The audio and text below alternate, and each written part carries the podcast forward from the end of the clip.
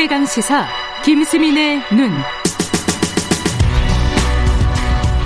네, 김수민 평론가 나와 계십니다. 안녕하세요. 반갑습니다. 아까 선거 얘기를 하다가 말았는데 네. 선거 얘기는 양쪽 얘기가 완전히 달라가지고 뭐라고 반응을 해야 될지 좀 이럴 난감해요. 때, 이럴 때 평론가가 필요하다고 보시면 되겠습니다. 자, 필요하신 분이 왔습니다. 자, 여론조사 지금 서울시장 선거 관련된 여론조사가 뭐가 나왔는데 네. 말하지 말라 그래 나왔다면서요? 공표 금지? 왜 그런 거예요? 어제 실컷 보도가 됐는데 뒤늦게 공표 금지 결정이 내려졌습니다. 네. 이 여론조사를 할 때에 표본 할당을 하지 않습니까? 지역별로 네. 안배를 하는데 여기서 착오가 있었다라고 음. 하는 거예요. 예, 음. 그렇기 때문에 이 기관에서는 뒤늦게라도 좀 수정해서 발표를 하면 크게 차이는 없을 거다라고 얘기했지만 음.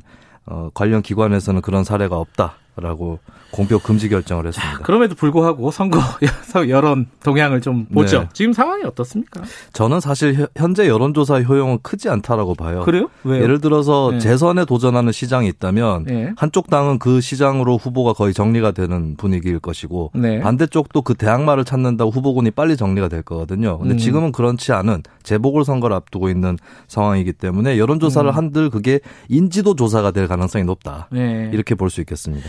아까 이제 여론조사 그 조사는 발표를 못하지만 어쨌든 박영선 장관이나 네. 어, 우상호 의원 이분들이 이제 선발주자 뭐 여당에서 여당에서는 네. 그죠 어떻습니까 지금 상황이? 박영선 장관은 한때 대통령 열성 지지층한테 비토를 받았던 약점이 음. 있는데 네. 최근에 장관 되고 나서는 그런 것들이 많이 불식이 되긴 했었어요.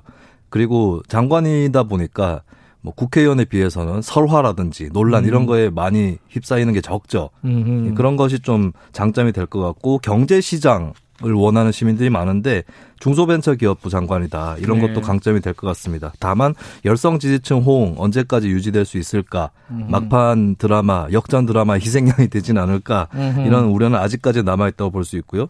우상호 의원은 86세대 의원으로서 그 중에서도 가장 이력이 앞서 있는 의원입니다. 음. 원내대표도 했었고요. 그렇죠. 음. 하지만 근래 이제 86세대에 대한 견제, 눈총 이런 것들이 또 있기 때문에 음. 그 점은 좀 약점으로 작용할 것 같습니다. 86세대를 비판하는 시각들이 좀 요새 많이 나오고 있어요. 그렇죠? 그렇습니다. 민주당은 그렇고 국민의힘 쪽에서는 뭐 일단 떠오르는 사람 중에 보면 나경원 의원은 인지도가 높아서 좀 떠올라요, 그죠? 네, 오세훈 전 시장 같은 경우 포기를 하면서 나경원 네. 전 의원 쪽으로 인지도가 높기 때문에 음. 확 쏠리는 분위기고요. 어 그리고 박영선 장관하고 비슷한 게 한때는 당내 비주류 같았는데 현재로서는 주류적이다 음. 이미지가 잡혀 있는 것은 있습니다. 다만 어, 원내대표 지내면서 강경투쟁 지휘를 했었죠. 그것 네. 때문에 중도층, 무당층 쪽의 외연 확장 이 음. 부분에 대해서는 좀 한계가 있어 보이는 게 있고요. 그리고 최근에 뭐 자녀 입시 문제 이런 걸로 걸려 있지 않습니까? 아직도 수사 중인가? 그죠? 네, 그뭐 네. 결론은 나와봐야 알겠지만 은 네. 이게 문제 자체가 좀 논란이 될 수 있고 뭐 조국 교수처럼 살지 않았다라고 얘기를 하는데 상대방이 조국 교수가 서울시장으로 출마하는 건 아니기 때문에 그런 거는 좀 어, 난점이 될 것 같습니다. 그리고 음. 이해운 전 의원 또 떠오르고 음. 있는데 경제 전문가 이미지는 분명히 있어서 강점이라고 볼 수 있겠고요. 다만 총선에서 낙선을 했는데 서울시장 될 것인가 이런 것은 좀 극복해야 될 것 같습니다. 근데 뭐 지금까지 나왔던 사람들은 말씀하신 분들은 다 인지도가 높은 사람인데 네. 다코스는 없어요 이번에?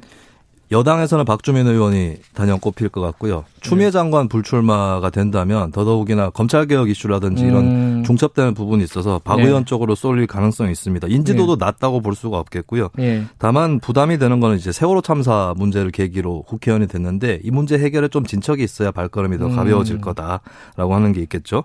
그리고 국민의힘은요? 국민의힘은 윤희숙 의원하고 조은희 서초구청장이 다코스로 음. 떠오르는 것 같습니다. 윤희숙 의원 같은 경우는 논리적으로 여당에 대적한다. 라고 하는 이미지, 뭐 부동산 문제라든가 여기서 지지층 내에서는 승자로 꼽히고 있는데, 근데 조금 밖에서 봤을 때는 과거의 국민의힘 의원과의 차이는 뭘까?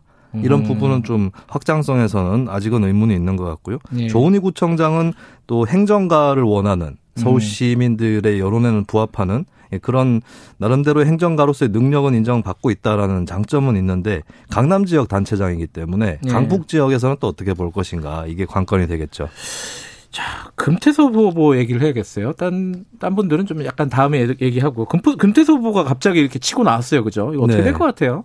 포지션 잡는 게 관건인데요. 네. 금태섭 의원이 얼핏 중도 포지션 같은데 정책적으로는 오히려 진보에 가깝단 그렇죠. 말이죠. 예. 근데 금전 의원이 걸려 있는 담론이 두 가지가 있습니다. 둘 다 시민 후보론인데 한쪽은 거대 대학 대항하는 시민 음. 후보론이고요. 음. 제3 후보론이죠. 한쪽은 범야권 단일 후보론이거든요. 네. 이두 가지의 큰 차이가 국민의 힘이 연대 대상인가라는 점인데 두 가지가 화합될 가능성이 별로 없어 보입니다. 음. 그렇다면 금전 의원이 두 가지 길 중에 한 가지를 명확하게 선택해야 된다. 음. 이것부터 시작을 해야 될 것 같아요. 어디로 선택할까요?